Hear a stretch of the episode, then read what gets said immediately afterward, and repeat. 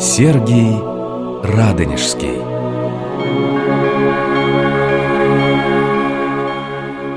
Здравствуйте, дорогие друзья, уважаемые радиослушатели. Мы продолжаем цикл программ, посвященных 700-летию со дня рождения преподобного Сергия Радонежского. Сегодня речь пойдет о жизнеописаниях святого, которые появляются ну, буквально в каждую историческую эпоху.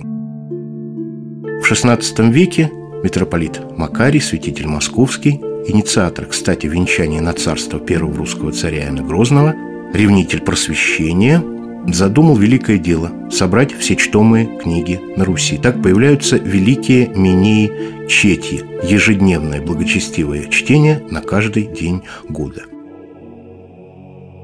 Сей преподобный богоносный отец наш святый Сергий, родившийся и воспитавшийся в граде Ростове, отца имел благочестиво Кирилла – Мать же его была Мария, которая по благословению плод заченши родилась его священного отрока.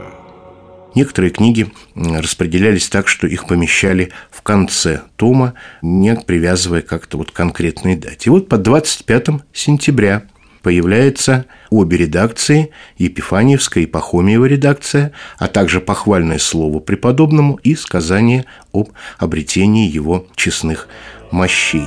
Когда захотел Господь Бог еще больше прославить угодника своего и обитель свою расширить и воздать ей больше чести, по прошествии тридцати лет после представления святого приходил некий благочестивый, имеющий великую веру ко святому, потому что жил близ обители его – и часто молился у гроба святого И видел от гроба множество чудес.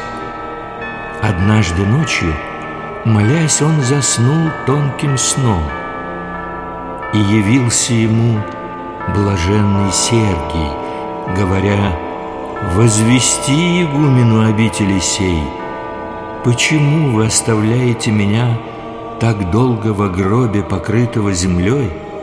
в то время как вода теснит мое тело. Во время богослужений полагались чтения, чтения полагались за трапезой, поэтому святитель Макарий вот этот вот круг чтения собирает. Кроме того, Жития входят в Софийскую вторую, в Никонову, Львовскую летописи, а также в летописный лицевой, то есть иллюстрированный свод и книгу степенную царского родословие. Это памятник, тоже появившийся в XVI веке. Его заказчиком был Иоанн Грозный. В 40-е годы XVII века появляется новая редакция «Жития». Ее составил Келарь, то есть человек, ведавший продовольственными запасами Троицы Сергиева монастыря, Симон Азарин, который был еще и духовным писателем. Он переработал обе редакции и добавил в повествование чудеса совершавшаяся по молитвам преподобного Сергия во весь период с 15 по 17 век, в том числе и в смутное время. Не могу.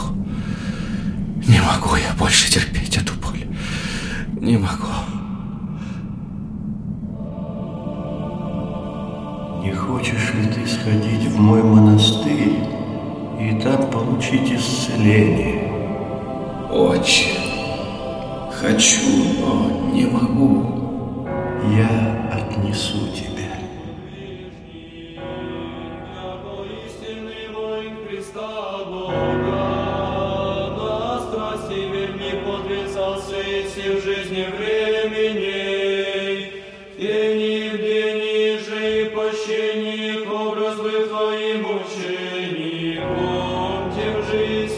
Селися в Тя, Пресвятый,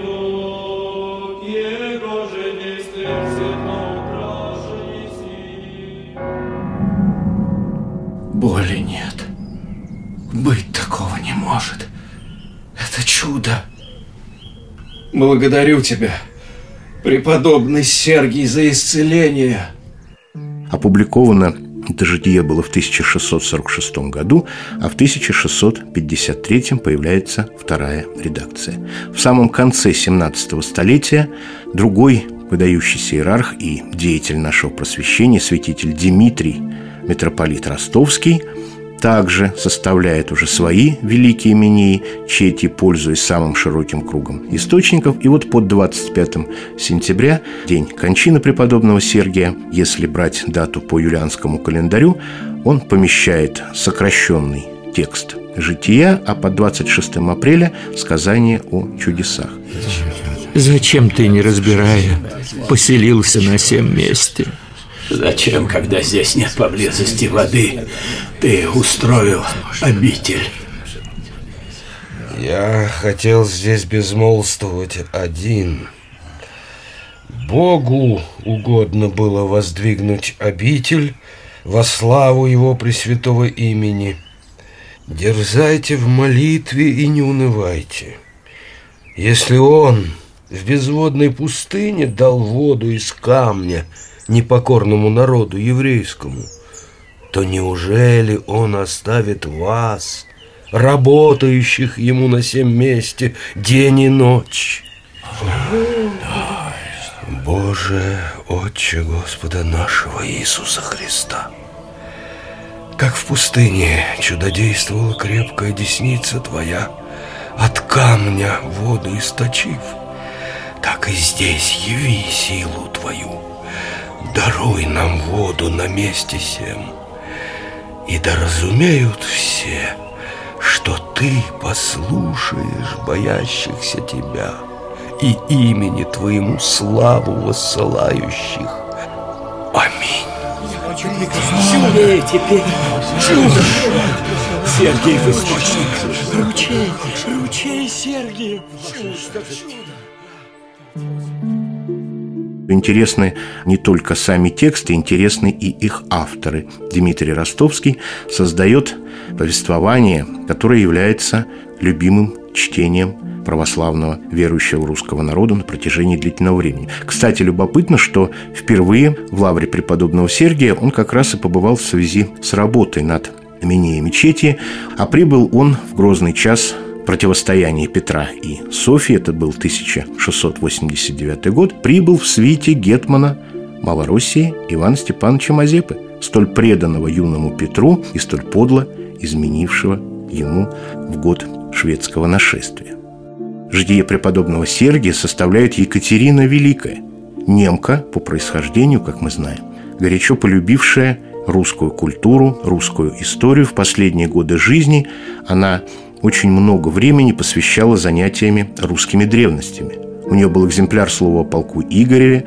Она держала в руках, изучала Астромирово Евангелие, древнейший памятник нашей литературы, нашей письменности XI столетия. После ее кончины среди бумаг была найдена папка, которая содержала Текст слова полку Игореве, житие святителя Алексея, митрополита Московского, незаконченное и жизнеописание преподобного Сергия Радонежского. В XIX веке Евгений Всегнеевич Голубинский, корифей отечественной истории, автор истории русской церкви, составляет небольшую сравнительно работу «Преподобный Сергий и основанная им Троица Сергиева Лавра». В 1893 году он получает Макарьевскую премию за эту книгу, потому что книга уникальная. По форме это путеводитель, но написан он с таким знанием дела, с такой любовью к преподобному. Перед своей кончиной уже почтенный профессор, потерявший зрение, собирает остатки силы, просит зажечь свечу перед образом и накрыть